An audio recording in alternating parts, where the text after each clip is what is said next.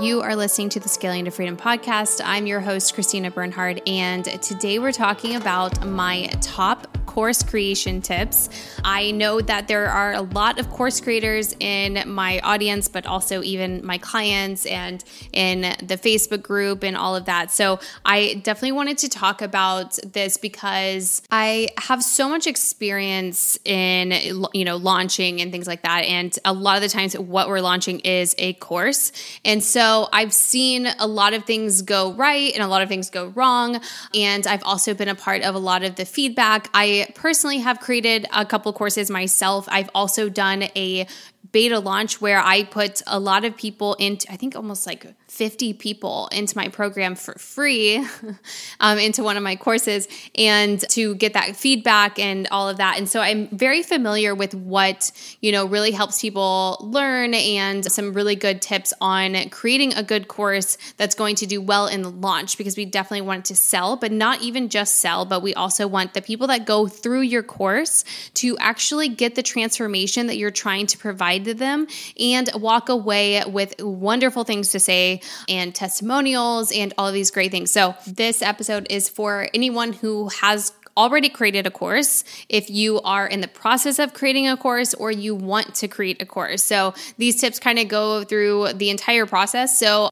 this can really help anyone who's in this process. So, the very first one that I'm going to go over is so important. This tip is so important, and I put it first just in case anyone falls off because, like, you must do this, but also this is something that you do before you create your course. And it's also the step that I see skipped all of the time. And it's probably because it's before you create your course. But, and that is to validate your course idea before you launch. Failed launches are not fun. If you've never experienced them before, they are not something that you want to experience. And a really great way to avoid a failed launch is to validate your course. And you know, you just want to make sure that your product is validated through market research or, you know, there are a few ways to do it and I'm going to talk about that. But us as entrepreneurs, you know, we have these ideas and a lot of times because we're experts in what we do, we come from a completely different angle than our audience a lot of the times. So there are exceptions. Like some people, you know, they're helping people with what they helped themselves with now, and now they're just sharing with what works for them. But a lot of the times, you know, like I said, we're such experts at what we do that we're just not seeing things from our audience's perspective. So we have to make sure that our course is something that people actually want. So, super important. They have to want it. And if you feel like it's something that's really valuable and it's something that they need, they also have to be aware that they need this. So they have to be, you know, educated on it. And so your messaging has a lot to do with them wanting it as well. So that's another thing that you want to validate is not just the course idea, but how does this need to be presented to people for them to understand that this is a transformation that they need or want. So super important. And there are a few ways that you can do this. So you want to validate it one through market research. And this can be, you know, you could put a survey out there, you can talk to people in the DMs and things like that. The best thing to do that I highly recommend doing is to get on a call with people. So getting on a call with someone in your audience, maybe even a past client or someone who would be your ideal customer for this course. You want to get on the phone with them, and you can even do some things like you can either give them a Starbucks gift card or you can offer to give them some time with you where they can pick your brain and you can just do this sort of like mutual exchange. And it's really, really helpful. And you can also not only talk about your course and your course idea, but also ask them, you know, like how they feel about their problem or the transformation and things like that. And that would be things that you could put into your marketing for the launch. So while you're on the call with them, don't just talk about like the course and all of that, but also talk about, you know, things that would help you market it and understand your ideal client and what it feels like for them to have the problem that they have and what it would feel like for them to solve that problem. Like, what do they think that they would feel? These are things that you put directly on the sales page, um, sometimes maybe in, in the title of the course. All of these things are super, super important. And another thing that you can do is also do a beta program or a beta launch. I personally did this and I found it to be so helpful. And I'm just going to prepare you. It's a lot of work for nothing, right? It's free. But with your beta program, you can actually uh, charge for it and just charge a lower amount you know, so that a lot of people will go in and in exchange for them getting the discounted price or it for free, they have to provide you feedback along the way throughout the course. And so that's what I did. I had 50 people go through my program. It was so, so valuable and it was so helpful. And I, I offered it for free.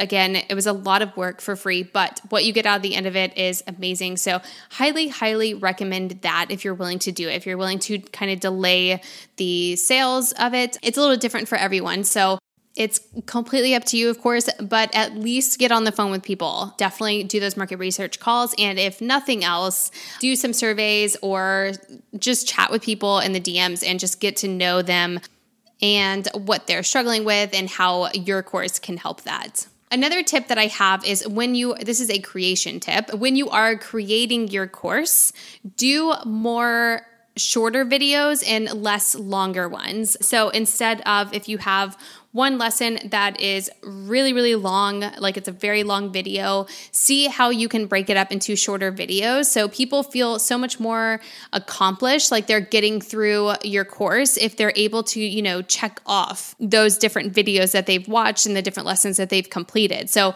long videos can make it really difficult for people to get through the course, but also they're more likely to put off that content, uh, you know, the time that they're going to spend on that course, more likely to put it off because if every video is like 40 minutes long, then it's not something that they're going to knock out a couple of lessons here and there. They're going to feel like they really need to carve out a huge chunk of time. Even if they spend an hour plus on those shorter videos, it's still just broken up in a way that is more like bite size.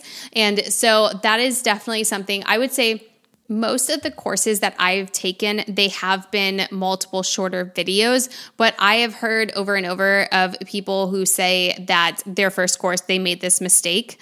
So I wanted to put it in here because I know it's pretty common. Before I created my first course, I took Amy Porterfield's DCA, um, Digital Course Academy, and I highly recommend that course. It's fantastic for creating a course. I mean, she, that woman is amazing, right? Like she just breaks everything down. It's that course is a beast of a course, but she teaches you so many valuable things. So there were a lot of first mistakes that I got to avoid because I did take that course and I just learned from, uh, in my opinion, the best in that area of creating digital courses. So that's another one is creating those shorter videos, making sure that your content is super digestible. Another tip that I have for you is published is going to be better than perfect. So, creating a course is a ton of work. And I have had clients where I'm building out their funnel maybe and they're still in the process of creating their course and we have their funnel up and they don't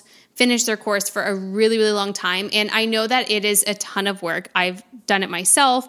I've helped clients through the process of it, and I completely understand that. But also, I think that there is also this idea that holds us back that thinks that everything needs to be perfect, that this course needs to be like a huge beast of material. It needs to be perfect. And this project just has no room for perfectionism. It's just too big of a project.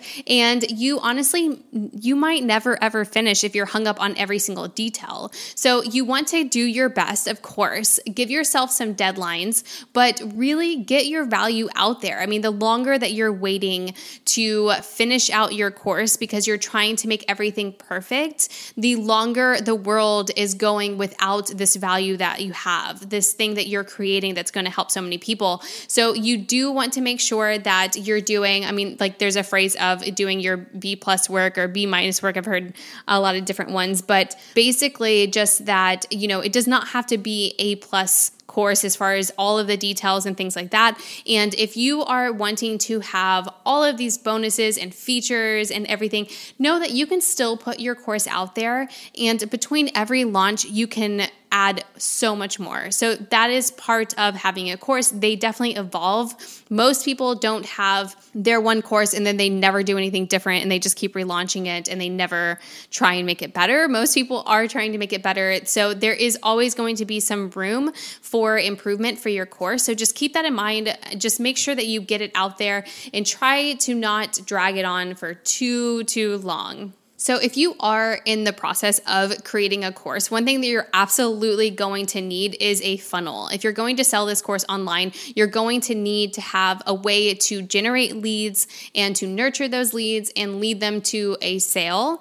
And so, if you have not started on your funnel, you don't want to wait until your course is completely finished and then you have no way to sell it. So you can obviously outsource this and get help, but if you want to create it yourself, I do have a starter kit that's just going to get you started. This is if you want to create a funnel from scratch, like maybe you don't even have an email marketing service or something, or maybe you do, but you have no idea how to map out a funnel strategy or anything like that. So my starter kit starts you from step one. It's very beginner. So if you already have lots of funnels, then you're probably past this guide. I'm speaking to anyone who's absolutely brand new at building funnels. You don't have a funnel for your course. I have a starter kit that you can get at christinabernhard.com slash starter. And I will put a link in the show notes to that. And I hope you guys found this podcast helpful. I will talk to you guys next week.